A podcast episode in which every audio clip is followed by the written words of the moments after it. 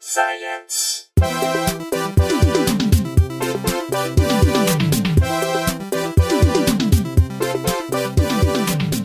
Hey everyone, welcome to Probably Science. I'm Matt Kirshen. I'm Andy Wood. We did it. We got the intro smooth and slick.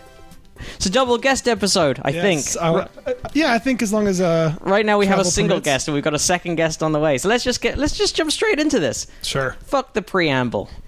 This is a friend, a, a comic podcaster, host of the Sleeping with Sarah podcast, and someone I first met taking photos at my favorite venue in America, now sadly gone, the Lake Shore in Chicago. It's Sarah Albritton. How are you, Sarah? I'm doing great. How are you guys? Very good. You Sleepy. Not sleepier than I am. should point out your podcast is because you are both someone who has narcolepsy yes. and then also you interview comedians in your bed. yep, yep, that's exactly right. And physically in my bed, I got a lot of questions about that. People are like, "Are they really?" Yes, yes, people really lay down in my I bed. recorded it hasn't come out yet, but I recorded an episode of that. It's on the bed, I should point out. We're yeah, like not not in it Sitting or lying? and clothed. Yeah, fully clothed, separate. Sitting down or, or lying down. Which one is it? it, it depends on the guest. I've had a couple guests that did like jump in, and just completely laid laid down like under covers, and I just didn't correct them. I, I, I was sort of perched on top in a semi reclined position. it's comfy. Yeah. It is weird. It is weirdly kind of relaxing to do it. Just the lying down part. It's- Well, I find that people are way more open to sharing more personal things because you're in a comfortable position, like you're in a therapist office. So, like, li- like, like lying down on a couch, like people get more personal quicker. I found. Maybe did you think maybe you should sit on a chair next to them and just take notes? With a fake beard and glasses. Exactly. Um, how did you find out, or when did you find out that you had narcolepsy? I uh, was diagnosed when I was 15, almost 16, uh, about two years after symptoms had started.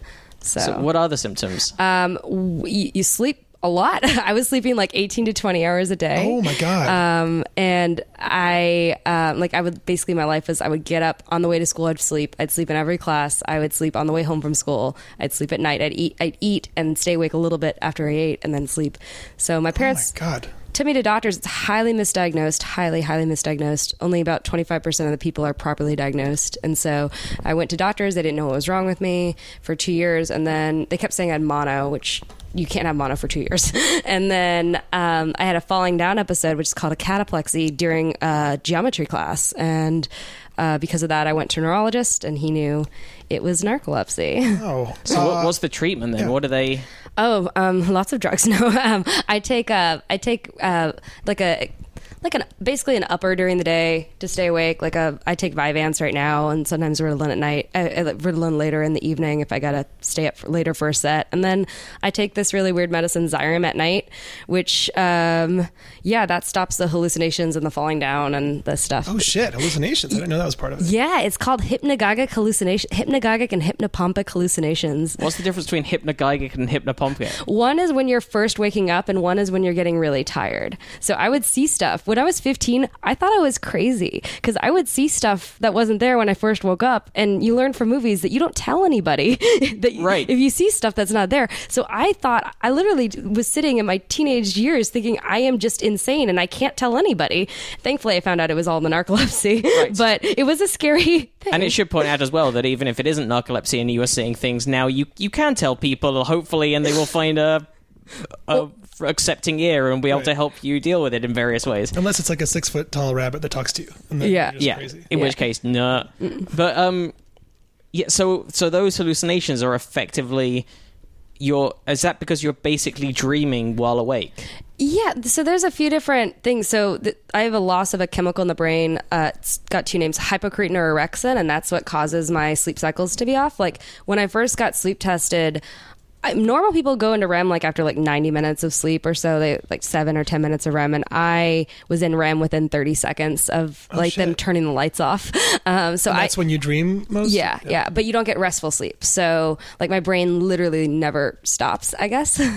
and so, um, so that's why I was exhausted during the day. And, uh, but I would I'll often hallucinate with a sleep paralysis, uh, which a Oh lot of people experience once in a while. I would experience it multiple times daily. And on top of that, I would I'd have a hallucination. A lot of times it was like a spider crawling on my leg, and I'd have sleep paralysis, so I couldn't do anything about it. Yeah, yeah. I've had stuff like that. Not not often, but yeah. yeah, yeah. I would have it like every morning. It was It's a lot of spiders. yeah. So the main problem is that you're not getting enough deep sleep, so your body is constantly tired trying to get back to that because this chemical stops you from going into that cycle. Or is that not- well, the chemical communicates to my brain. This is what I understand. Uh, com- co- uh, communicates to my brain that I've had enough sleep, and also uh, also enough to eat as well. So, like, there's a couple different things. A lot of narcoleptics are overweight, and so there's a lot of. It's just my body doesn't know that I've had enough. s- I could sleep for seven hours or 17 hours and still like feel the same when I wake up. oh, that Wow. sucks. Like I feel every day. Like if you guys were up for two or three days straight, that's how I feel every day. oh man. Wow, because we talked about we had an episode, still one of my favorite episodes we did. It was the live one from Sketchfest. 2014, I think. Uh, yeah, it was quite a few years ago, and it was with Kurt Braunohler was our comedian guest, but it was Matt Walker, Dr. Matt Walker, Mm-hmm. who was the a scientist, and he's now he recently put out a book all about sleep. He's an expert in sleep. He's based at is it Su- San Francisco University of San Francisco It was or Berkeley, maybe. Cal wherever Berkeley? he is, one of the Bay Area universities, and he's a sleep expert, and it was still one of the most fascinating. We, we've talked about it on the show in numerous episodes since, but it was definitely one we we all went in going, ah, well, I don't know how much he'll have to talk that'll interest us, but we've got Kurt and he's hilarious, so he'll cover, he'll fill in the gaps, and then we could have gone for three more hours. We it just so many questions about sleep and how important it is, and how how it affects every bit of your m- metabolism and behavior and everything is affected by sleep. So if you have narcolepsy, it must it must have all sorts of weird knock-on effects that you can't even you wouldn't even as- think. Yeah, it's it's very strange, but I'm very fortunate because when I started talking about it in stand up, I became way more open about it and like so like everybody knew, no big secret, you know. So before I would like hide it and not tell people. And now like all my friends get it. They understand if I'm getting sleepy or if I'm more energetic. They're like, Yeah. "Oh, you just took your pill a little bit ago, didn't you?" Right. Uh, but yeah, it's um it's just something you learn how to live with, I guess, but but the big thing is like awareness cuz like so many like average di- I was lucky. Average diagnosis time is like 10 years. Oh shit. and so you from got onset you got noticed within a year or so. of within di- like two years yeah because then i had a couple years to figure out medication and then i was able to go to college properly on the right meds and actually get through college and graduate and everything So the drugs you're taking just let you not need to sleep, but they don't actually make you feel more rested or change the quality of the sleep you get. Or well the medicine i take at night does that was an experimental medication it's been out for quite a while now at least over 10 years um, but that's xyrem it actually uh, this is why i don't drink very much uh, y- it has uh, the active ingredient in it is actually ghb um, which is known as the date rape drug Oh, but they shit. Oh, found a way that that actually helps I regulate the sleep and, and it's, know someone else who has narcolepsy and she was prescribed GHB. yeah so that's what it that's what the xyrem that's the medicine i take at night is and so that Ah. actually helps because you take it like twice and like it wakes you up it, it either tricks your brain into thinking you've had like a regular sleep cycle and for whatever reason it's a, it actually is pretty amazing because it keeps the falling down cataplexy stuff stopping it stops the paralysis it really has, helps with very I- like hardly any side effects so it's that one's except that i can't drink very much like I, I can have a beer and then take it like four hours later you know but if you did have a few drinks and that, you would just be. I would just not take it. No, I'm just saying if. But if you did, the co- the symptom, what would happen? You could die. Okay, that's not good. Yeah, yeah. So that's why it's like extremely regulated. It's like like only one pharmacy distributes it and it's it's insane, but it's uh that that's been very good. That that actually does help with the chemical stuff.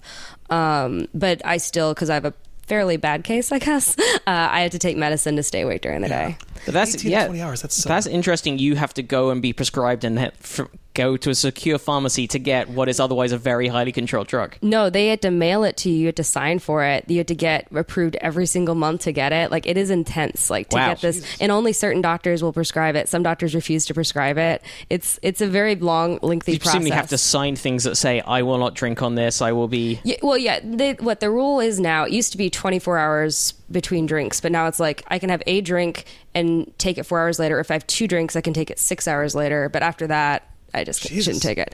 So, but it's, um, I mean, it's, I guess I've been taking it so long, I don't think about it. I guess Yeah, sometimes, it's just a bit of your life that you plan for now. yeah, it's just, it's a little bit harder. Like if I end up like not staying at my place, you know, or something like that, Oh, where right. it's like, then I have to like tell, hey, like, uh, yeah, I got to take this uh, GHB in the middle of the night. That kind of is not the best thing to tell somebody that you're just starting to date. And then Right. as soon as you take it, are you just out? I, Is just so you know, like everyone knows that I'm the one who gave it to myself. yeah. Um, no, um, yeah. So, yeah, I don't know. It's it's just like a liquid. It doesn't taste that great, but it. I don't, I don't know. You it, just it, get does- used it to it. doesn't knock you out. Not right Really away. quickly. Probably like within 15 minutes, I would be asleep. But um, well, because I know people it who've taken it recreationally as well, like given it to themselves recreationally. yeah, I, well, this one's a little. They've adjusted it, I guess, to, to for its own purposes. So I've never taken like just the Right. street GHB. but I always confuse it with uh, HGH, human growth hormone. That's totally different. I, yeah, they're very. different. I just have two of the same letters. Yeah, just- Why did he sleep through the race? Right. Why is Sylvester Stallone taking a date rape drug? Mm-hmm. Um, how, as someone with narcolepsy, how do you feel about the numerous videos online of narcoleptic animals? Oh, I mean, I think it's funny.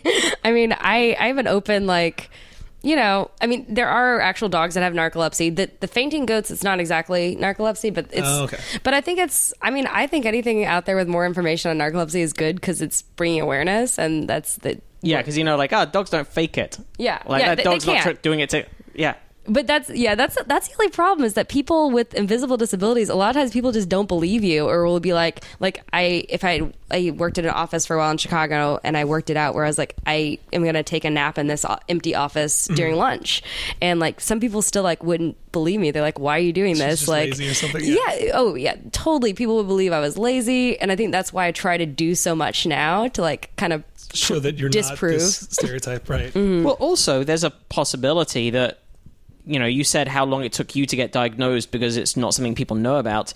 There might well be people who see your act or hear you talk about it on podcasts and then are like, oh shit, this matches my symptoms. actually i've I- so, so many times that makes me so happy like when i've done like anytime i've done like a show with probably like more than 100 people or 200 people then then usually at least one person will come up to me and be like oh my brother has narcolepsy or my son is getting diagnosed i've had people come up to me and ask they said that they were trying to get diagnosed and like so many people like some doctors just refuse to diagnose people it's so crazy right. and it, it's it's a very big problem that I'm trying to like figure out a way to address in a funny way. Mm-hmm. Um, but but yeah, I feel really great when people come up to me and they talk to me about it. Um, that's you know I'm, I'm part of like some support groups online for it, and I try to like you know advocate for it as much as I can. But everyone is very different for their stories. I Yeah, I'm guess. sure. And then, do you have any things that like trigger you? Because I thought I heard that sometimes like excitement can just knock you out. Is that a thing? Or Yes, yes. So cataplexy, the falling down thing, the thing they make fun of most in movies, uh, which only about half of narcoleptics have. So like, I'm that lucky half. Um, so, but if you're, you, you, I do full body ones where I'm standing. I can cl- like it looks like I faint, like a collapse on the floor. Some people just have like facial ones or partial ones, like. But it's a it's technically the the technical term is cataplexy and it's a sudden loss of muscle control in the body and that usually happens at like a height uh, shock or a change of emotion um, y- you could be, do it so much that you're laughing so hard that you're excited that you're scared you're surprised Uh-huh. for me it's been mostly surprised um, uh, surprised i guess uh, although I, I did i've had a, cou- I had a couple with an ex where i got so angry that i would fall down in like in the middle of Oh, shit. fights and stuff Wow. but um, and then you just win, right? He's like, yeah, God damn it! that- yeah, I've got How a do I joke. say to that? now? That's exactly. I've got a joke about that because then you win the fight. Like Yeah. you can't get mad at me after that. Um, but but yeah, that's that does happen, and so I basically. To, to manage that because I'm around comedy all the time, uh, and Am I so supposed to not laugh? So I yeah, don't yeah. So uh, pass I- out? I do like a reverse um, breathing exercise for acting, where you like uh, like a acting exercise would be like unpeel the layers of and be more vulnerable. So I just like kind of do the reverse of that and try to like have. So like I don't laugh a lot at shows. It doesn't mean I'm not having fun. I'm just trying to. stay conscious and standing up or sitting down. Yeah, yeah, yeah. So I just. uh yeah, and if that happens, like no big deal. I wake up in like a minute. It's not a huge, Right. and I my body knows it's going to happen. So I've fallen away. It's kind of like a marionette puppet. If you cut strings, it's kind of like collapses. You know, Body, no. That's So my body knows it's Crazy going to that- happen, but I can't communicate. It's at the point where I can't communicate it. I usually so your fe- body catches yourself kind of on the ground or not? well, yeah. So I kind of fall and kind of collapse on my knees is like the best way to do it. Um, I actually did it a couple years ago. I did a YouTube. a- A couple years ago, I did a YouTube um, video for like narcolepsy awareness that kind of showed like what that kind of looked like, Mm-hmm. um, just for fun, I guess. And but it's yeah, for me, I, everyone's a little different, but my friends can definitely see it if it's about to happen. Oh, shit. uh, close people can tell, but it's it, it's something I can't can't- I can't talk. Some people some people catch themselves and can get it, but I mean, it could be worse. Some people's some people have cataplexy like at the point of orgasm. I'm just thankful I'm not one of those people because that that would be way worse. Like that would be worse on than that awkward. subject, there's the, what, the only other person I Sleeping after sex? No That's- one- yeah, Is that a crime now? No, but that's during. Like that means like at the point of orgasm. Like I'm sorry, but I I mean, I think women should be allowed to have at least a few. You know, and also just generally anyone should manage to hold off sleep for a minute or so after Right. It's a Yeah. mid. you know, you give a courtesy minute. it's, uh, well, actually, I, I think Ron Jeremy has narcolepsy. I, Oh, I really? believe that because he he he was at a taping of the Green Room, the Paul Provenza show, and he fell asleep in the audience No. during the taping, and afterwards. Someone said, "Yeah, he has narcolepsy." I believe Jimmy Kimmel has it, but it's not as severe as mine. It's like pretty low key. You know, uh, like it's like uh, like he doesn't have cataplexy or anything, but I believe Jimmy Kimmel has it as well, and like other famous people. Harry Tubman had it. Um, I'm trying to think of there's there's like a number of like like well known people that have had it. Yeah, I just opened an incognito tab to see if Ron Jeremy does have narcolepsy, and uh, according to AMC.com, I don't know why he's. Is there a reality show he was on? I, I don't know. Yeah, narcoleptic Hey, porn before, star. before we get into the stories from this week's science news, we've just talked about narcolepsy a lot. But what aside from the science that's been done on you, what is your background in science? Oh, my background in science. Uh, for, if anything, by the way. We had a wide variety of answers over the years from different listeners. Oh, for, sorry. for a um, little while, I worked yes. at the Museum of Science and Industry in Chicago. Where, well, holy shit! There where we go. I did, Nice. but this is many years ago, and I don't remember much from it. That doesn't matter. what Um, were you? What was your job in the museum or jobs? I did tours of the Smart House, which was like the smart home like several years ago. They had like this eco-friendly home and they would do like like have the way that it was designed where you'd open the windows and it'd have like a natural airflow. Mm-hmm. You'd have like they had like a bike that you could run the bike and it would power up the TV. Like like things like that. Is that really because there was a, there was a gym in Portland that had that that was like generating power from the equipment, but it was such a tiny amount that it was just kind of make to make you feel. Like Yeah. you're- 'cause you can't actually run a TV with a bike, can you? I mean, you could, but like it's like the amount of thing you'd have to power up. Like you'd have to run for like two hours to power up for half an hour. or something. Oh, okay. I Uh, can't do real time biking and. Uh, but no. but I've heard about one in Portland that was like a blender. Like you're like trying to get it's a smoothie bar and you like do Well, it that to makes do the sense. blender. Yeah. They, Yeah, they had but- one of those. There's a stall at Glastonbury, one of the the festival, the music and arts festival, and there was a there's a smoothie bar that does that. They're Like that's Oh, their cool. gimmick. They're like, hey, you, you pedal on this. Pedal on this bike here, and you blend the smoothie, and, And you bl- did it? blend your own. Sm- no, I didn't because I'm not a smoothie fan. but I walked past it every day because it was right by the comedy tent. Are there a bunch of like macho dudes trying to s- blend faster than Yeah, other people? fuck you! Look at how well pureed this banana and strawberry Protein is. shake. They had that. Did you, did you ever? but drop also off trash? also just like that's less of a it seems almost ridiculous that the bike generates electricity and then the electricity powers the blender when Oh, I was assuming it was a mechanical connection. no i think it was just elec i think it was electrical i could be Oh, that's- wrong maybe that it was a seems like a- mechanical I feel I feel connection like you don't Waste. have to have electricity for it that. feels I, I could be wrong because even as i'm saying that that seems so stupid surely cut out the middleman and just have a Keep it all mechanical the whole time. have some cogs That's like what they had at Burning Man a- for dropping off cans. Did you ever do that? oh, but i saw it You what can was it? only recycle cans at this place if you get on the bike and do your turn to crush them all with these two oh that's right tumbler, these two giant cylinders that go against each other with a bike chain attached to them. I'm so jealous you've been to Burn. I re- that's on my list. I definitely want to go to Burning Man And very again soon. this year. When for is it? listeners, Uh, three weeks I'll be heading up the last week of August, uh, and I'll be at nine o'clock and Esplanade at Crossroads. If anybody wants to come, That sounds fun.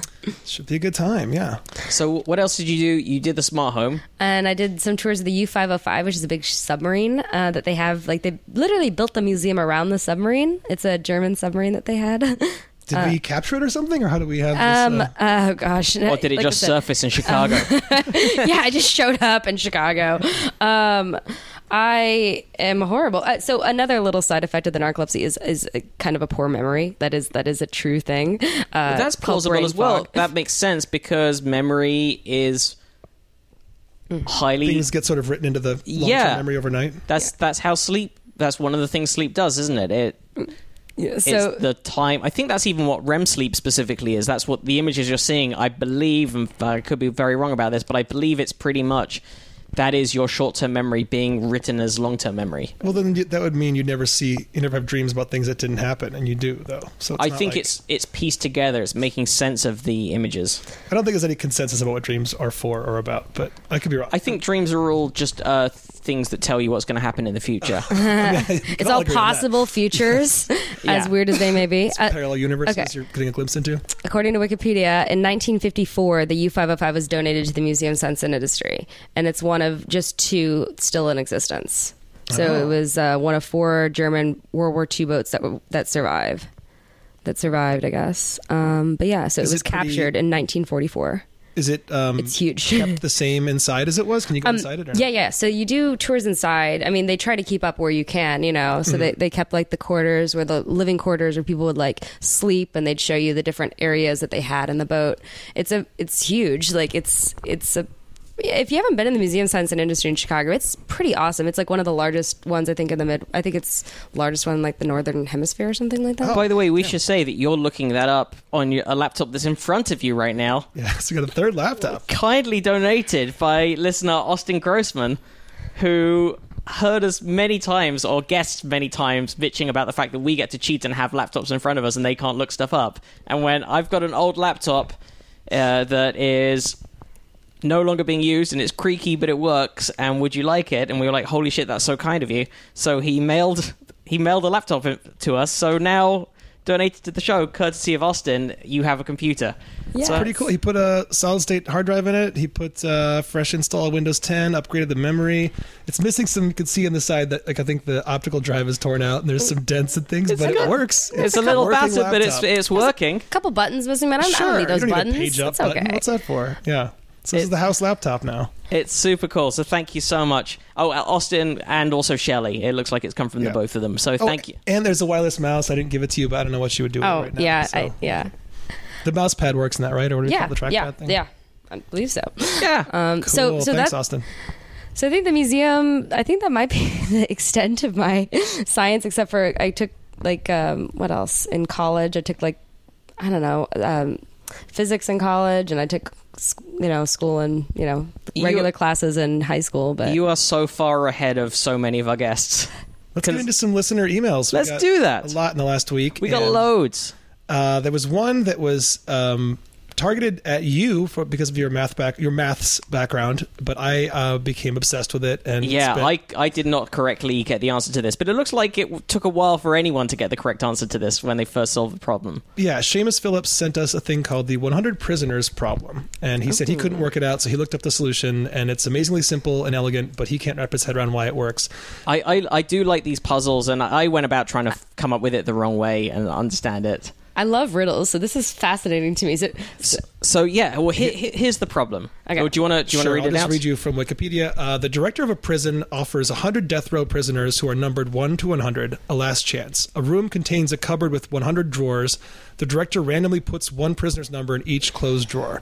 The prisoners enter the room one after another. Each prisoner may open and look into 50 drawers in any order. The drawers are closed again afterwards.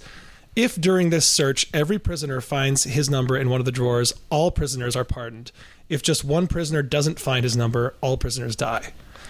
Uh, before the first prisoner enters the room, the prisoners may discuss strategy, but may not communicate once the first prisoner enters to look into the drawers. Okay, so just to you to So what's- recap. Uh, what's, the best strategy? uh, well, I mean, so to recap, just to restate this, so everyone's got this puzzles fixed. This prison is run by uh, a maniac who is, however, fond of probability and combinatorics.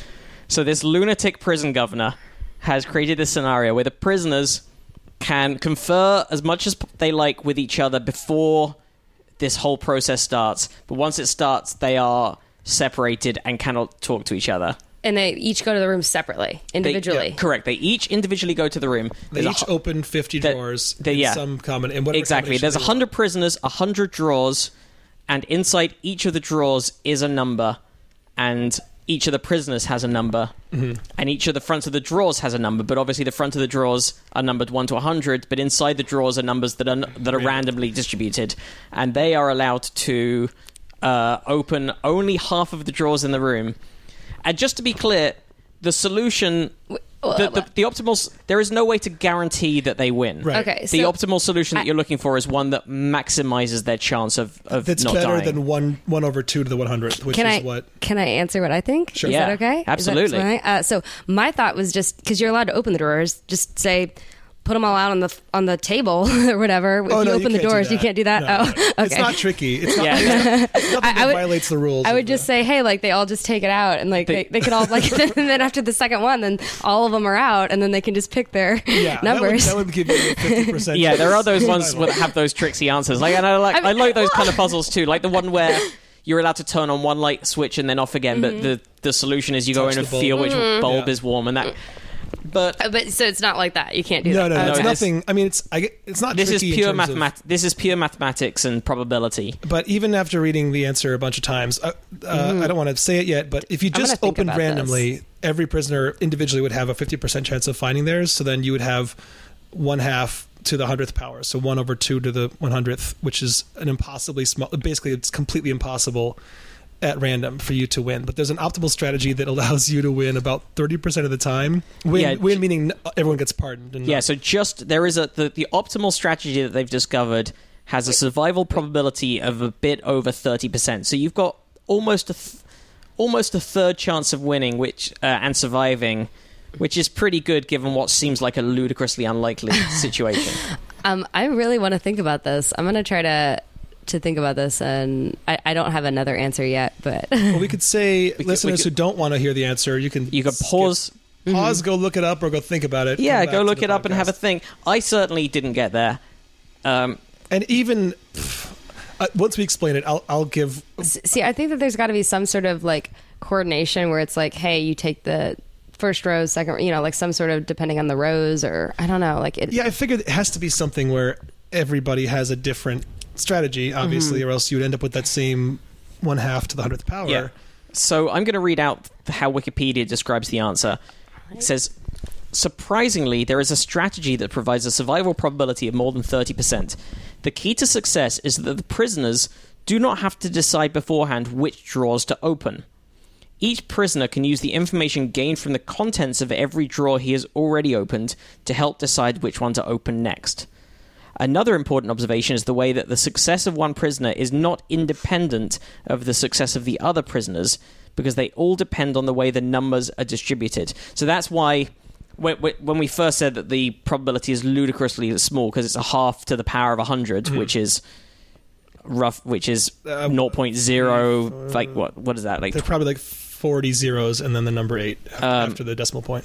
so which is ridiculously unlikely but they're not independent so uh, so here's the strategy so you first have to let's say the the drawers are also numbered on the outside 1 to 100 just so you know which way you sarah you're currently covering your ears You 'cause don't wanna hear wanna the know the answer? answer I want to try to see if I can figure it out, and if I like in like a day, if I can't, I will like. Oh. okay awesome carry on carry on listening and humming Okay. Is that is that Yeah. weird? no, do no, it. I'm just making sure you're okay. Yeah. Oh, no, Okay. no, yeah, I'm She's not, like- covering your ears and closing your eyes. So we've got to say this quickly so we can bring her back into the podcast again. Okay, so the, the drawers on the outside are also numbered 1 to 100, but they have different randomly distributed numbers on the inside. Um, so each prisoner first opens the drawer with his own number on it. If this drawer contains his number, then he's done, he's successful. Otherwise, the drawer contains the number of another prisoner, and he opens the drawer with this number. So, in other words, let's say you're prisoner 20, you open drawer 20 first, you go, if it's 20, you're done, you're finished. If it says 36, then you go, all right, and then you jump to drawer number 36. And then you open that drawer, and if it's your number, you're done. If not, opens draw it says 77 okay we go to draw 77 then it says draw number 1 and so on the prisoner keeps repeating these steps until he finds either his own number or he's opened 50 drawers and boom we're dead by starting with this number the prisoner guarantees he's on a sequence of boxes eventually containing his number the only question Which is whether is a this part sequence of this. Sorry, go ahead. no it says the only question is whether this sequence is longer than 50 boxes that's a part of the one of the things in the solution statement that I don't understand because yeah, if no matter what you're on a you're on a walk that eventually leads to your number, it's just a matter of how long it takes to get there. If you start at one and go to 100, you're on a walk that will lead to your thing eventually. So, but go on, Okay. uh, well here is it's true. Uh, no, it absolutely is true. But I guess a different way of thinking about it is every every single prisoner now is on the same is on this same walk. as they would be if you started at one and went to 100. But except that prisoner will stop if they reach their own drawer. as they would going from one to 100. I know. I'm not questioning you. It's just like when I heard this, I, I was like, okay, this makes sense, except, and I guess it makes sense to have a strategy that involves everyone starting at a different place in this in this walk that everyone is following. But um, at the same time, wouldn't all the logic that says this is a better strategy also apply to everyone start on your number and then just go up in the numbers from there and not follow the leads of like basically almost treating these like pointers it's almost like a computer science thing where you, you know there's the there's the data and then there's the pointer and then the data of the new one is the pointer of the next one kind of right like you open one and see seven so you go to seven you open seven you see 13 you go to 13 you see whatever uh, and then stop when you hit yours and so no matter what everybody is on the same path it's just a matter of where they start because of what their number is but that's also true if you just said the strategy is look at your number go open that number and if it's not there keep going up one number and everyone else will do the same thing like i don't get how that's more optimal than what i just said I'm gonna have to think it's about very this again. that's because yeah i mean even though even though this is the solution it's not simple to explain and i've tried reading it's a very long explanation of uh um what's the term for the theory cycles or what what do they call these these walks yes cycles Hmm. oh there's josh Let's just check. we have our fourth guest our second our fourth person second guest right 20 minutes before matt has to leave That is Josh Cheney joining guys. us via bicycle with a fresh uh, Cubs hat on. I don't know. I, I I didn't mean fresh as in dope. I meant it looks very like uh, clean from the store or something. Yeah, I just yeah, dog. I just moved here from Chicago. No. Yeah. No. Yeah. Yeah. Welcome. How do you like it so far? I like it. I'm I'm enjoying LA. It's uh, still Oh, Shit, something's happening upstairs. moving. Someone just fell or Yeah, it died sounded like upstairs. somebody fell down. I don't know if that got picked up by the microphones, but there was a large crash.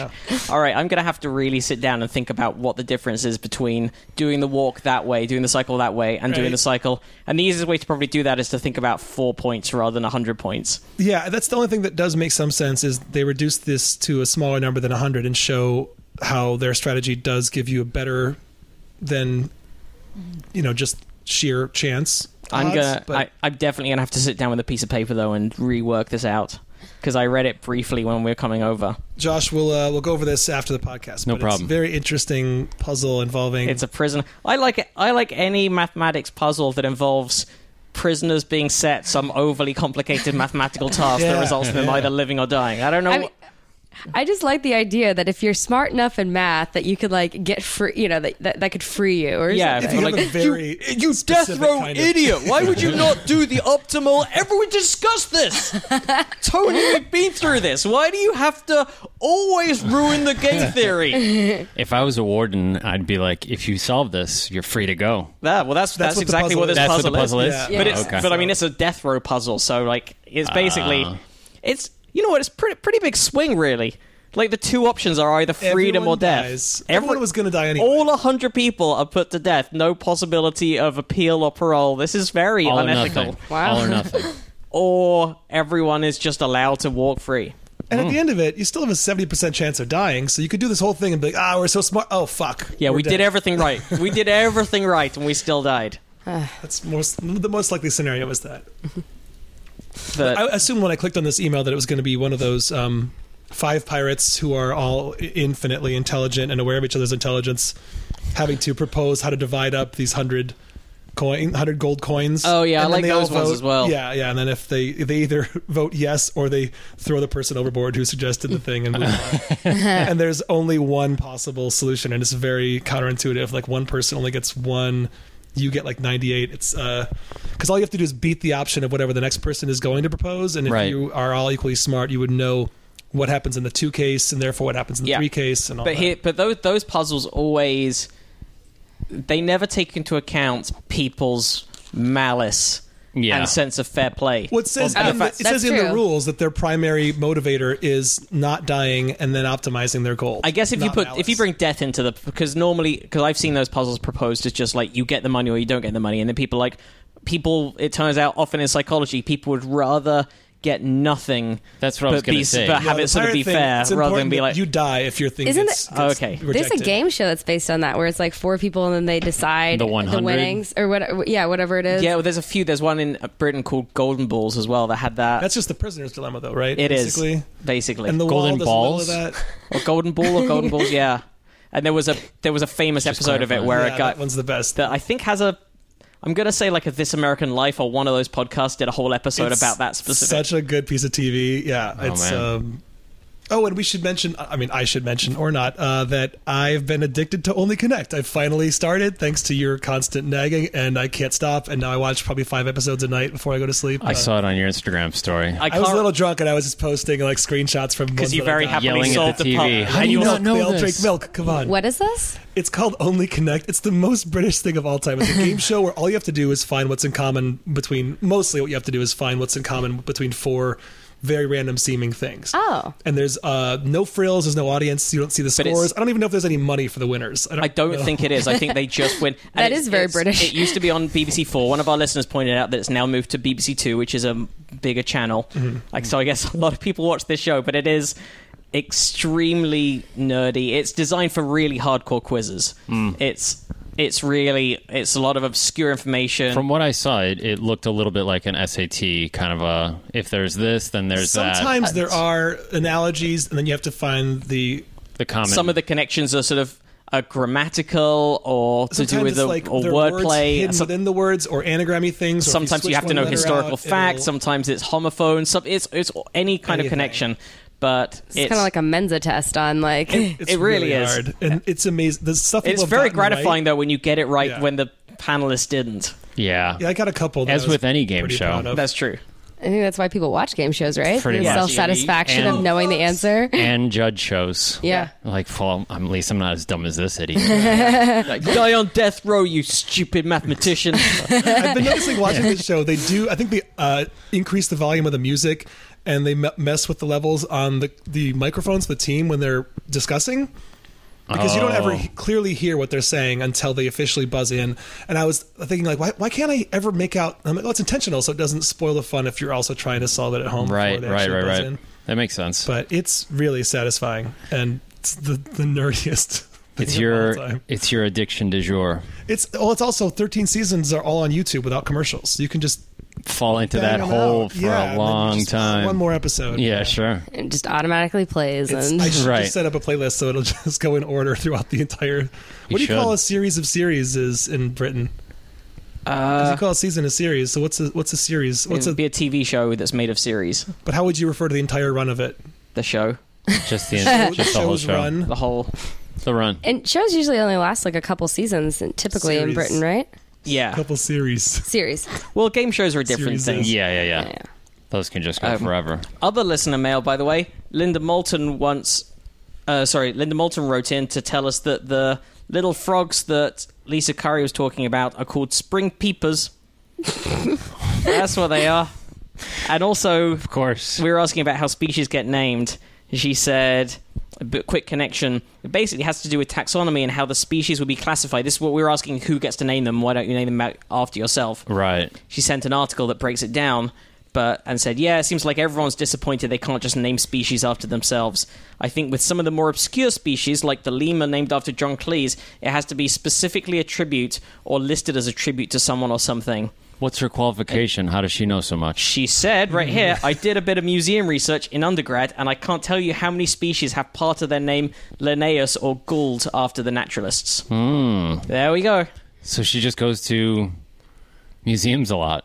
i guess so Well, Oh, and- sometimes that's better than Wikipedia or internet. yeah Well, and, and worked there, and I Hmm. can't remember what her undergrad was in, but I presume it was something sciencey and connected. Probably. She has written in before, and she is, I believe, our most generous donor. if you're listening again, thank you, Moulton. So there we go. I'm sure she's listening right now. There's Mm. I- no way she's not. Right. I, I'd be, I'd be gutted if she uh, Uh, wasn't listening. and how awful would it be like the one episode you don't listen to or the one that they mention your name like five A times bunch of times, yeah. sucks. Someone else we've mentioned a lot on this show sends a lot of stories in and donates is Justin Broad, who sent in a story about these tunnels in South America dug by extinct giant sloths. What? I kind of thought this was uh, fake news uh, when I clicked on it because this picture, I'm like, that can't be dug by sloths. There's no way. But it's popular mechanics, which I'm inclined to believe. It's Oh. Yeah, they're not like the Popular National Mechanics dot Enquirer. biz or Like, something. how big are these sloths? I Are they know. like Well, they're Beetlejuice? are they extinct. like Beetlejuice size? Like the big snake things in Beetlejuice? Oh, Like, Uh, like- the, I guess the they sand. were- Uh, Look at the size of this, holy, isn't that insane? right? Jeez. I- I know. That's Can I exactly. use the word shit? Holy shit! yeah, you can use the S cuss on this word on this Oh my show. God, that's So it's, yeah, deep that's inside at least Brazil, 10, 10 feet wide. You can use the poop slur. Thank you. Deep inside Brazil, there are tunnels large enough for a person to walk through. They are neatly symmetrical, too neat to have been caused by any known geologic process, and they are lined with claw marks. I still can't believe this. These megatunnels are probably the handiwork of giant ground sloths. Oh, I see 'em humongous now, the claw marks. paleo burrows that no longer walk the earth. But tens of thousands of years after these megafauna did their digging, those tunnels still dot this part of South America. Discover has a Unreal. great feature up about it. what worries me is that people just assume that you know no longer walk the earth. Like they could have just dug really deep, or oh, they're still here. Yeah, like, they're like just I mean, waiting. well, because th- we've been finding different things in the ocean. Like, uh, like what there was a species that they thought was long extinct that they recently found, right? Oh, Of like an octopus or a It was squid. like something really rare, and they're like, "Oh, we thought this was extinct like 1500 years ago." Or however Nah, long. dude. And- Still way down there. and that's what worries me is like we think that these things aren't exi- in existence, but you know, like we, we you know, like, we don't know. I think those Yeah. are uh, was those, those coelacanths. Is that right? I know what coelacanths. uh, I know They're coelacanths. How do I know that? rare. Um, I think I, that comes to mind because they were thought to have been. Yes, they were thought to be extinct in the late Cretaceous about 66 Oh, million yeah. years ago, but rediscovered in 1938 yeah. off the coast of, coast of South Africa. But yeah, these holes or these uh, tunnels, um, up until the 2000s, little was known or written about this bounty of holes. But since uh, he came upon his first one near Novo Hamburgo, Brazilian scientist Heinrich Frank has found more than 1,500 tunnels. How have I never heard about this? Frank has found burrows that measure hundreds of feet long. Scientists have discovered one with branching tunnels that, when you measure the thing in its entirety, comes in at 2,000 feet long. It had to have been dug Oh, by many creatures over generations, not by one or two giant sloths. The big open question is why. The tunnels appear to be much larger than any burrowing animal would need to get away from bad weather or hungry predators. As Frank tells Discover, there's no explanation. Not predators, not climate, not humidity. I really don't know. Well, also, like, how long? Because they're sloths. Like, how, long long, are the do you think claws? it would Or- have taken? Like, I guess, because they what move, else do you have to do when you're a sloth? Like it's like, just they like move so slow. Shawshank style yeah, Yeah. Yeah, they did discover a poster of a. of uh, Marlene Dietrich. No, uh, Jane Mansfield. What's No. oh, Rita. It was Rita Hayworth. Rita Hayworth. It was Rita Hayworth because that's the original book, wasn't it? It was called like Rita It's It's Hayworth. called and- Rita Shawshank. Ha- Hayworth and the Shawshank Redemption. Yeah, it was that, The Body, which was Stand By Me, and then It's the Green Mile. the and I Green think Mile. Apt Pupil might have also been in been in that series. It was they were just Bachman Chronicles. Well, we're talking about discoveries. Numerous people sent this story in, and we can't not cover it because it's a huge space story. Researchers have found evidence of an existing body of liquid water on Mars. Oh shit! Big Mars water thing. it's just like a little pond, little little lake. Yeah, you know they were they were they they drove into it by accident. You know, Yes. Oops. Uh, what they believe to be a lake sits under the planet's po- south polar ice cap and is about 20 kilometers, 12 miles across. Previous research found possible signs of intermittent liquid water flowing on the Martian surface, but this is the first time of a pers- sign of a persistent body of water on the planet in the present day. Mamma Lake- mia. Lake beds like those explored by NASA's Curiosity rover show water was present on the surface of Mars in the past. However, the planet's climate has since cooled due to its thin atmosphere, leaving most of its water locked up in ice. The result is exciting because scientists have long since long searched for signs of present-day liquid water on Mars, but they've come up empty or yielded ambiguous findings. It'll also interest those studying the possibilities for life beyond Earth, though it does not yet raise the stakes in the search for biology. The discovery was made using MARSIS, a radar instrument on board the European Space Agency's Mars Express orbiter. It's not a very large lake, says Professor Roberto Orsi from the Italian National Institute of Astrophysics, who led the study. Uh, he was. Twelve miles is pretty. I don't know. It's That's significant. Half of Tahoe, right? What is But that? it's, Yeah. but it's not like a lake. It's not like a Great Lake. You know, it's not. It's not a great lake. That's true. And Us Midwesterners, we know lakes. Right. Yeah. Get off this shit, And Mars. i- is it Venus that's as close in size to the planet Earth? I think Venus is very close. They're very close. Is Mars is pretty close, I think. Isn't but it? Yeah. Mars is larger, yes. I can't remember. No, Mars is smaller too. I It's think smaller.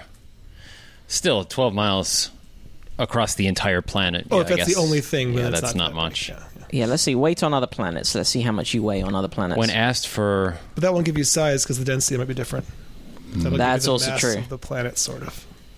"I'm your density," so enter your weight here. It's the best line in any movie. it's pretty great. All right. Yeah. So There's a. Th- I'm oh, gonna this put- is great. There's a website that does every single planet what your weight would be. so I'm gonna put. My, it says enter your weight here. It doesn't have any units. So I just put hundred, Okay. just so we're. Oh my Seem god, like I'm about totally 100. moving to Oh, the moon. if I'd you- only be 16 pounds. yeah. Uh, If you weigh hundred arbitrary units, your weight on Mercury is thirty-seven point eight. Your weight on Venus, uh, or your mass on Venus. No, your mass stays the same. Oh no, Yeah. good point. Good, good point. Come on, Yeah. Matt. Sorry, your- so your weight on Venus is ninety point seven arbitrary weight units. So not a huge difference. Uh, so yeah, it's pretty close. So it's just nine tenths of the gravity on Earth. You know, the Venus takes away 10 pounds. That's what they Sure. say. That's what they say. They do say that. Uh, Evolutions But do. Mars is a lot less, though. Yeah, the Moon sixteen point six, Mars thirty seven point seven. So Mars Oh. is about a th- just just over a third of the weight of um, your body on the Earth on the Earth. Jupiter Our two hundred Earth. Jupiter two hundred and fifty two. Wow. Saturn 106. So Saturn's pretty close as well. Saturn's very close, but it's It's not big. solid. It's not. No, it's a gas terrestrial. giant. So how would you? You're saying if you could stand on its surface, that's what you'd weigh. Yeah. Uh, Uranus is 88.9. Also similar. What did you Neptune just also say? Wait, similar. yes. And that's a solid. which one? Rewind. Yeah, Neptune is can you not please solid say and that planet Uranus again, Matt? is- Just, just avoiding saying Uranus is 88.9. Uh, Neptune 112.5. And Pluto, your wee, you're tiny, a 6.7. oh shit! I forgot it's that much smaller than the moon. Just a So wee. much smaller. The sun, though. you're Did- just Does a yours wee- show the sun? Mine shows the sun. If you stand in the sun, how much? Um, you weigh? does. I think we're actually, probably on uh, the that same- wouldn't be possible. Oh, technically. Uh, yeah, on the sun, you'd be 2,707.2. And Fat ass. Yeah. A white dwarf, you would be. Hang on, I don't even know. I'm trying to count God, the zeros. You would be one, two, three. You would be 130 million. And a neutron star, you would be. I think you're in the trillions there. You di- uh, hang on, that's million. That's a Uh, that was thousand. That's million. that's a million. That's tr- that Billion. 1.4 trillion. 1.4 Jesus. trillion. Weight units is what you would weigh. Weight units on it. So you know you don't want to be doing that in a New hurry. things. uh, diet starts Monday. Uh, guys, actually, I, I the Woke sun up thing- like this. Hashtag flattened. Oh Jesus! blessed, too blessed to be stressed. Um, have you guys watched the new Sasha Baron Cohen? Yeah. not I, yet. I didn't watch the most recent one, but I watched the first two. He's kind of going back to the well of some of his older bits. Why not? I always remember the one with Buzz Aldrin when LEG asked if man will ever walk on the sun. yeah. His nose said, what if he goes in winter when it's cold? My opinion is if you're a one trick pony, it doesn't matter as long as the trick is really It's a good- good. yeah, it's a if good it's trick. a good trick. Yeah. And obviously, he's not a one trick pony, but I think it's his- one of his tricks. Yeah. Go back to it. Why not? One of his right, wi- the right wing character, I think he did a similar dumb thing where he keeps going back and forth with maybe Dan Rather Oh. about something about space or the sun, just playing the buffoon. He's like, no, that's not true. This is what's actually true. He's like, no, I'm pretty sure it's. Uh, yeah, I mean, whatever. I'm not complaining. It's just uh, I just- when he goes back to the my favorite Leg joke of all time. I'm like, oh yeah, I've seen that. Oh, that's great. Haven't caught him yet.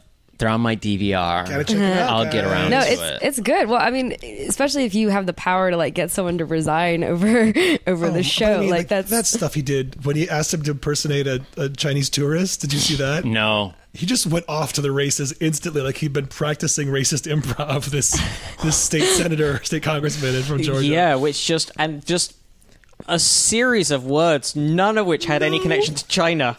sushi, sushi. It's Ho Chi Minh City, Konnichiwa, chopsticks. gosh. Uh-huh. He just starts this word salad of Richmond is in Vietnam. Asia. yeah.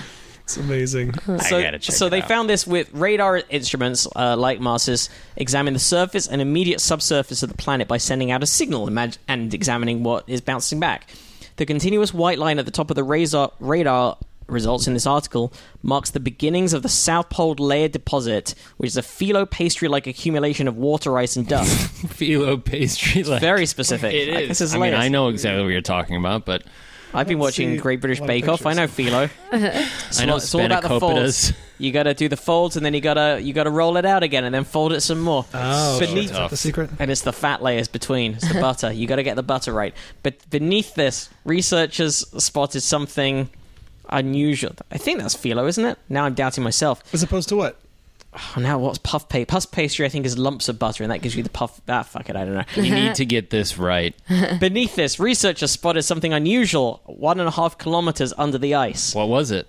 In light blue, you can see where the reflections from the bottom are stronger than surface reflection. This is something that is to us the telltale sign of the presence of water, says Professor Arose. Mm, speculation. What does this mean for life? asked the article. Nothing yet. it instantly replies. Nothing definitive, anyway. Nothing, nothing yet. No, don't get your hopes up. Yeah. Basically, Well, It Dr. could be something amazing, or it could be nothing. Could be nothing. I can't commit to anything just now. that's it. I Don't- think the sentiment of like everybody, in, Yeah. In sci- in the world of science, also in the world of dating. yes. Don't hold me to that. But if it's a huge win and it's attributed to me, yes, I said that. Oh, quick plug for this week's Twinsies I'm about to put out, which is uh, No Strings Attached and Friends with Benefits. Those two movies were covered Yeah. on Yeah, this yeah, yeah, latest yeah. episode of. uh, I've never seen either of They're those. so bad and so interchangeable. I watched them. TJ and I watched them both yesterday, and like after finishing the second, I had no idea which things happened in which movie. Who's in No Strings Attached? One of them is Yes, Justin if you can Timberlake. differentiate- One of them is That's Justin Friends Timberlake. With, they were That's both Friends- originally Emilia Kunis. called That's Friends, with, Benefits, I in think. the development I think. period, and then No Strings Attached had to change the name. No Strings Attached is Kutcher and Portman. Friends with Benefits So this is- Timberlake and Kunis. so this is your Kutcher. second Kutcher twins twin movie. yeah, it's got a couple overlaps with other things This is this is a podcast. This is the other podcast that Andy does about with our twin friend movies, TJ like Chambers, and it's Dante's yeah. Peak and Volcano and Oh. stuff like that. Yeah. I like that. That's Mm-hmm. awesome. So Leviathan and Deep Star Six, There's- and, and also Abyss, the Abyss, which is the best one. and- The Abyss is the best one. and there were four that year, weren't there? I, there I- are four body switching movies. There I are just, three I just underwater remember movies. the three, and I was Leviathan, like, Deep Star Six, didn't we and- just see another movie about super deep down in the in, Yeah. in the ocean? Well, it's like like the a bunch Armageddon and of- Deep Impact. That's the one we yeah. got to save for like our last episode live uh, at the Hollywood Bowl or something. Yeah. That's, Nice. Once we get a few more listeners. Live from the Hollywood Bowl. So, Dr. Manish Patel from the Open University explained about the life question. We've long since known that the surface of Mars is inhospitable to life as we know it, so the search for life on Mars is now in the subsurface. And this is where we get sufficient protection from harmful radiation and the pressure and temperature rise to more favorable levels. More importantly, this allows liquid water, essential for life. if I may, no knock on the guy, but doesn't Manish Patel sound like you were about to say mashed potatoes? Sorry, Manish. It does Yep. a bit. I mean, I wasn't, though. Good. Yeah. Sure. Continue. Now he says it. I mean, I mean, I bet that was probably his nickname in like grade school, high school. Sup, something like mashed? that. yeah. Um, he had a buddy named Bangers he would hang out with. The principle follow- of following the water is key to astrobiology, the study of potential life be- beyond Earth. and investigative journalism. Yeah. So, Oh. And dating. Yeah. so we- we are not close to actually detecting life, Dr. Patel told BBC News, but what this finding does give us is the location of where to look on Mars. It's like a treasure map, except in this case, there will be lots of X mar- X's marking the spots. Okay. Duly noted. Treasure map to find water. That's what it is. Uh, the water's temperature and chemistry could also pro- pose a problem for any potential Martian organisms. In order to remain liquid in such cold conditions, the research team estimate that between minus 10 and minus 10 Celsius, where it meets, meets the i- ice above, the water likely has a great many salts dissolved in it. It's, pro- it's plausible the water may be an extremely cold, concentrated brine, which would be very challenging for life. Damn it. But what do I know? He added, I just used dowsing rods. What do they call those people? Idiots. Uh, Uh. Every town used to have one, right? So Isn't that what Joseph Smith did before he got into uh, Pseudoscience starting morons. religions? Yeah. Yeah. Seriously, I think he was one of those people I that come and think he was, find too. Mm-hmm. water in your land with a magic stick. Yeah. So what are they Divining? going to do with this water? Is this going to help like the colonization of Mars They're at gonna- all? Or they- are they just going to? Dasani has already laid claim to it. Mars water is the greatest water. It is the great. You just immediately go to Trump. I'm selling this exclusively. Uh, Very, very on- good water. It's going to be the best water you've ever tasted. It is Oh, Fiji poison. comes from Fiji. This is like that, except it's a different planet. It's the greatest water. Very salty. Super salty water. The saltiest water. Nobody has water as salty as I do. Yeah, I mean, now that you know, I mean, if we're just now discovering that yes, there could be water there, and yes, A plus B equals C, if that. If wa- having water there means there could be life, but we still haven't found. Yeah, so, well, here's what they do. So, scientists have previously claimed to find bacterial life in the buried depths of Antarctica's Lake Vostok, but drilling on Mars would make for an ambitious product project indeed. Getting there and acquiring the final evidence that this is indeed a lake will not be an easy task, says Professor Arose. It'll require flying a robot there, which is capable of driv- drilling through one and a half kilometers of ice. This will certainly require some technological developments that, that at the moment are not available. Oh, I feel like like Elon Musk is reading this. He's like, no, I'm gonna get that stuff available Yeah. Yeah. ASAP. He's I'm like, gonna drink it. I'm gonna be the first to drink it. The miniature submarine right now. it's gonna be the million dollar bottle of water. If they Guys. won't let me send my equipment up there, I'm going to call someone involved with this a pedophile. Guys, you know why I called you all here? Uh, we're not doing electric cars anymore. I got to taste this water. We're putting all of our. I mean, you got to imagine billionaires. they there's if they can't have something, they have to have it, Yeah. and like they Yeah. will go to great lengths to just get that thing. Yeah. We have now, like, for some reason, we have accidentally got some Thai children stuck under Mars. They're stuck inside Mars. Let's get past the how. Let's get onto the. let's fix this. We can, we can all criticize. There's, there'll be room for the how after the fact. Turn the page. We're on to the next. Come on, guys. I need you on board with me here. You're all complicit. Suddenly, the, the Tesla in space just goes into stage two and starts heading straight towards Mars. Like, oh, this whole time that the car had a purpose. There was a thing to find buried Thai children under lakes in Mars. You get there and there's already Tesla stations.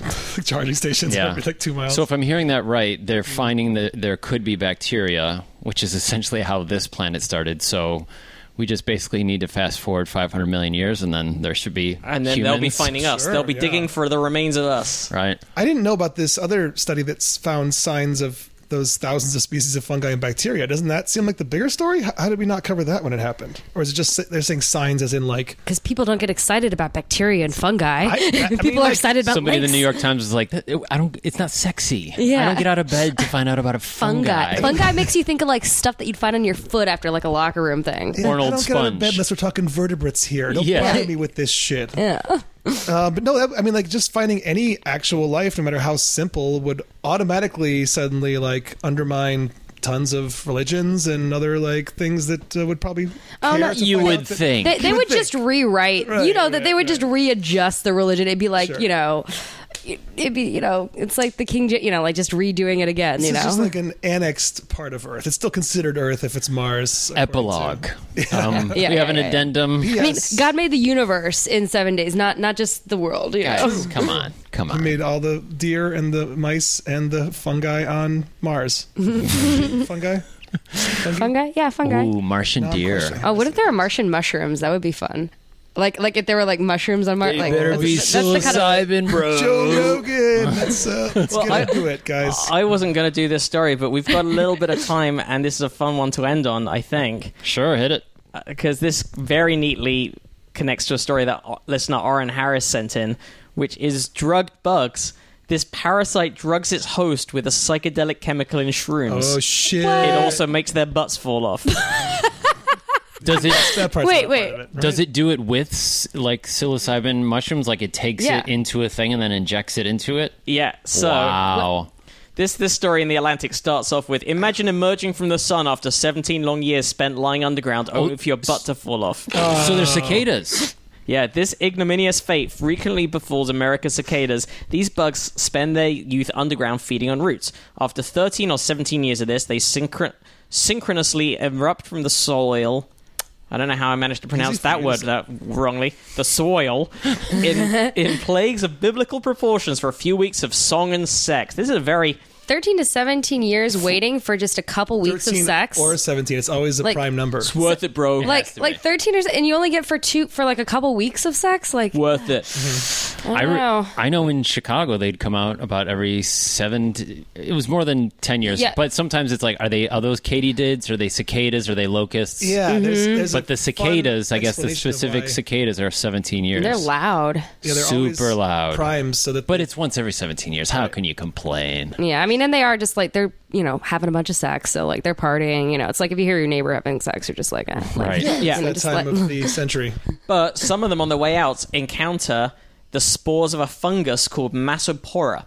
A week after these encounters, the hard panels of the cicada's abdomens. How do you pronounce that word? Is it Slough s- in that is it case? slough off? It is Slough slough off. off. Say Slough. I'm not sure. Well, no, Slough is how you pronounce the town that's spelled that way.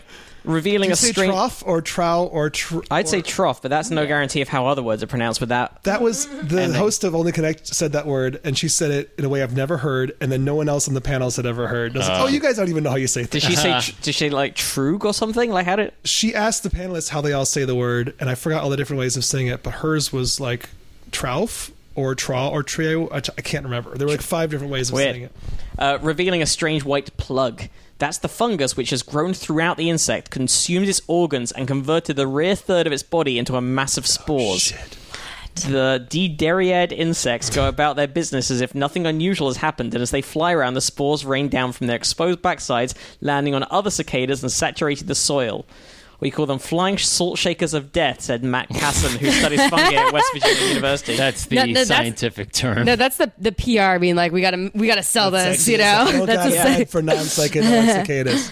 So, since the 19th century, you've known about Massapora and its butt eating, but Casson and his colleagues have only just shown that it has another secret. It doses its victim with mind altering drugs, which is perhaps why the cicadas walk around as if nothing's wrong, even though a third of their body has fallen off, says Casson. oh my god! So it's like their body falls off, but they drug them so much that they don't notice. Yeah. It's so, like one of those World War II movies. It's just like, am I going to be okay? And you look down, he's like, got no. Yeah. Yeah. It's No, like, no, you're gonna be fine, you're it's gonna be fine. Sure, yeah, yeah. we're going to be back to the it's just a, farm. it's just a flesh wound. It's fine. Think about Elaine back in Yeah, Missouri. you little- She's, uh, yeah. Don't look down. Don't you look just down. you just keep focusing on my eye. We're gonna see. Look at me, and we're gonna get through this. Stay You'll with be me. running with your dog. What's your dog's name again?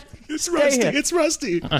So it, you and Rusty gonna be playing fetch. So to study these fungi, you have to be at the right place at the right time. Says Casson. For him, it was May 2016 when billions of periodical cicadas emerged throughout the northeastern U.S. He and his colleagues corrected, collected around 150 of the unfortunate salt shakers, and a year later, a colleague supplemented this collection with the inf- infected banger wing cicadas, a different species that emerges annually. oh, I just keep imagining like salt shaper, shakers shaped like cicadas. Like one's the Oh, that's a butt good and idea. one is the other one, the other end. Yeah. These are the salt One of shakers. them has psilocybin. And banger wing Just sounds like tastes that's the good. club kid version. Thing. They're out every year. Yeah. Just to true. bang. Yeah. to So bang. wait, do, do they are they still able to? Pro- this may- might be a dumb question. Are they still able to procreate without their butts? I don't know. yeah, but the kids come out super messed up. Man. So Greg Boyce, a member of Casson's team, looked at all the chemicals found in the white fungal plugs of the various cicadas, and to his shock, he found that the banger wings were loaded with psilocybin, the potent hallucinogen found in magic mushrooms. How did he find out why why he licked all the wings? Yeah. Of course. At first, I thought, there's no way. It seems impossible. After all, no one has detected psilocybin in anything other than mushrooms, and these fungi have been evolving separately from Massapora for around 900 million years. The surprises didn't stop there. I remember looking over at Greg one night, and he had a strange look on his face. Did he? uh, says Casson. He said, "Have you ever heard of cathinone?" Casson hadn't, but a quick search revealed that it's an amphetamine. It had never been found in a fungus before. Indeed, it was only known only from the cat plant. That's K H A Oh, T yeah. plant that's long been chewed by people from the Middle East and the Horn of Africa. But apparently, it's also produced by Massapora as it infects periodic cicadas. Oh T- man. team took great pains to check that Massapora really does contain these unexpected drugs. Great pains. Yeah, they show the substances are found only in the infected cicadas and not the uninfected ones, and found the fungus has the right genes for making these chemicals and contains the precursor substance you'd expect. At this po- at some point during this, it dawned on Caston that he was working with illicit substances. Well, but Uh, Psilocybin, in particular, is a Schedule One drug, and researchers who study it need a permit from the DEA. and he was all, "Oh crap!"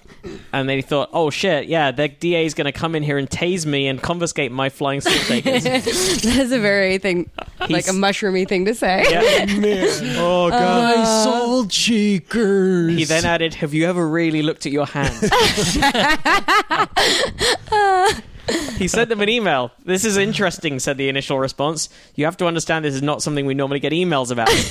After some discussion, the agency dis- decided no permit was required since the drug is found in such small quantities and since Cadden had no plans for concentrating it. you mi- you omitted the ellipses. It said, "This is Yeah. dot dot dot." Interesting. He asked Casson if it's possible to get high by eating Massapora. Uh, the, the author, if it's possible to get high by eating these cicadas. Surprisingly, he didn't say no. Based on the ones we looked at, it would probably take a dozen or more, but it's There's not that many possible. cicadas. but keep in mind, they've been underground for 17 years. So, do you really want to eat that? Yeah. Oh no, I, I guarantee you, there's probably some people listening to this that are gonna be, like go and out and seek these and be like, Sure. all right, let's For just like sure. let's Look just for the ones have Here's a dinner some party. of these. Independently wealthy YouTuber who's just like, dude, last year was the uh, what's the stuff in South America that makes you vomit and hallucinate? Oh, uh, the, the, Ayahuasca? the ayahuasca. Ayahuasca. They're like, we already did that, bro. It's time Gotta for do the us. cicadas, the salt for the shakers, salt shakers. particularly Succulent apparently bugs. maybe in the earlier stage when they might pump out higher concentrations. I wouldn't be surprised if somebody has already well, tried. well, it. es- especially with like with now it's like the crickets and the protein and all that stuff. Now it's like Yeah. I mean I, I would not be surprised if people try those. and then the bofo frog. You guys are familiar with the bofo frog? Is that No. maybe No, the what's hi- that? hi- That's the, one that sec- craziest it psychedelic- secretes the psychedelic stuff, and people just lick them. It's just like, Oh, it's okay. basically a poison that they secrete that makes other animals keep go, you from- "Don't ever don't eat eat, this that." but thing, humans right. are like, Give it a go. so, uh, Castle suspects the drugs help the fungus control its hosts. Infected cicadas behave strangely. Here's your answer, uh, Sarah. Despite their horrific injuries, males become hyperactive and hypersexual. They frenetically try to mate with anything they can, including with other males. They'll even mimic the wing flicking signals of females to lure males towards them. None of this does them any good. Their genitals have either been devoured by the fungus or have fallen off with the rest of their butts. but they don't even know. Yeah. What about- Instead, this behavior only benefits the fungus, allowing its spores to find new hosts. Shit. Oh, what about the females? Does it say anything about what what happens to them? don't It sounds like an don't lose episode their of butts? On the Next Maury. Psilocybin spores made me gay. Um, Maury, look at me. I don't even have an abdomen anymore. I'm just trying to have Just sex the with cephalothorax trying to fuck whatever Well, I it's- see. anything I see. Maybe, maybe subconsciously they know that like they're they're dying and they're like, what am I gonna Yeah, do before let's- I die? I let's gotta just, go- uh, have a bunch of sex. But Yeah. you can't have. But you don't have. Yeah, you don't have the Yeah. parts. Yeah. So Casson suspects the cathinone and psilocybin are responsible for at least some of the behaviors. He said, "If I had a limb amputated, I would probably have a lot of pep. I probably wouldn't have a lot of pep in my step, but these cicadas do. Something is giving them more energy. The amphetamine could explain that. Right. That the psilocybin's role is harder to explain. The drug might make humans hallucinate, but no one knows if it'll have the same effect on the cicadas. I mean, what else would you attribute it to? Well, there is a theory that magic mushrooms evolved psilocybin to reduce the appetite of insects that might compete with them for decaying wood. Perhaps by suppressing the appetites of cicadas, Massapora nudges them away from foraging and towards incessant mating. There are many, yeah, there are many parasitic fungi that manipulate the behavior of insect hosts, including the famous uh, Ophiocordyceps fungi, which can turn ants into zombies. We've talked about that. I think We have. haven't we? Yeah. There's a lot of Wow. curiosity about how these fungi might actually manipulate behavior, and this is the first time anyone has uh, identified chemical compounds that could play that role. I'm going with the former. It just makes them crazy. Yeah. Yeah. I mean, it seems like a lot of extra benefits or just things that we would. If all you need to have is the appetite suppression, it's just unavoidable without the, also the hallucination, sort of like. That's just like That's- a happy bonus, right? yeah, I guess. Yeah. I mean, aren't they st- are they still trying to get approval to be able to like explore like uh, the benefits for like depression and, and mushrooms Yeah, right now? yeah. They're still trying to fight to like do that. yeah, we had a story about that a few weeks ago. Mm-hmm. That it there are increasing there's increasing evidence that it has effects on things like PS, uh, PTSD Mm-hmm. and various other. End of life stuff. Or like people in Specifically hospice. psilocybin or also I like think psilocybin. psilocybin. Okay. What And also MDMA as well. Well, uh, I was thinking Timothy Leary. What's the Oh, what, acid? You mean LSD? LSD. LSD? Yeah, I think they've been trying By to do surgery. more. I, there was a, a guy who specializes in this on a podcast I heard recently, and they, they do more with psilocybin because it's harder for people who are trying to vilify that to vilify it because they're oh look, look at these acid heads just tripping on acid. It's like oh Right. it's psilocybin. Then they have to look that up and find out like oh this is a mushroom. It and, comes uh, from the earth, Mm-hmm. and the earth can't hurt, bro. nothing in the earth. Is Nothing from poison. the earth is harmful. Yeah, yeah. If it's natural, it's good for you. Hey, Sarah and Josh, where can our listeners find out about you and everything you do? Go ahead, Sarah. Okay, sure. Uh, I have a podcast called Sleeping with Sarah, so you can find that on wherever you listen to podcasts. All right, interview people in my bed, and then you can find me on Instagram and Twitter at Sarah Albritton, where you can find out more shows and all that. We will link to that in the show notes. Uh, and Josh, Uh, you can check me out at um, the Ralphs on La Brea and Fountain. Oh, have you had the checkout lady who's always super happy? oh yeah, She's the best. I forgot Um, her name. but- I'm going to be there the next couple weeks. so I'm Okay. playing the part of a guy that's looking for a watermelon that's ripe. cool, cool. Uh, I, I've been playing that part for. Anyway, it's this. no, you can find me on Instagram and Twitter uh, at Josh Cheney with six E's. Do your best to find me. I challenge you. I challenge you to try and find me. And then uh, just doing shows around town and hawking whatever thing that I audition, audition for, Tide or Cheer or Cheerios or whatever. Do they know that's a side of, side benefit if they cast you? Is that you will plug the product on podcasts? 'Cause that probably helps your chance. If they don't, they know, they do now. Uh, Go you- buy Tide and Cheer. You can find us at Probably Science, probablyscience.com, our Squarespace Power website that is currently down. Hopefully, it'll be back up We'll get it again. back up soon. We're sorting it out. Uh, so, yeah, find that. Use the. If you want to get a Squarespace website, what's the offer code you need to use? I believe Andy? you could just use the code probably science Hey. for uh, a discount on a new new account. So Yes, it do is that. Probably Science. And then we are at Andy T. Wood and at Matt Kirshen individually. And you do Instagram, I barely do. Uh, yeah, Andy T Wood on Instagram. Recently, I've just been putting up stories where I, I brag about the only connect things that I get that the contestants don't. So, so che- tune in. so check those That's out. exciting. Josh and Sarah, thank you so much for joining us. Listeners, thank you for joining us. We'll be back with more stories and a more comprehensive answer to that whole prisoners problem once I've really thought about it. Yeah, let's get a mathematician on and talk about it. Yeah. Thanks for having us. Yeah, thank you. Thanks, everyone. Bye.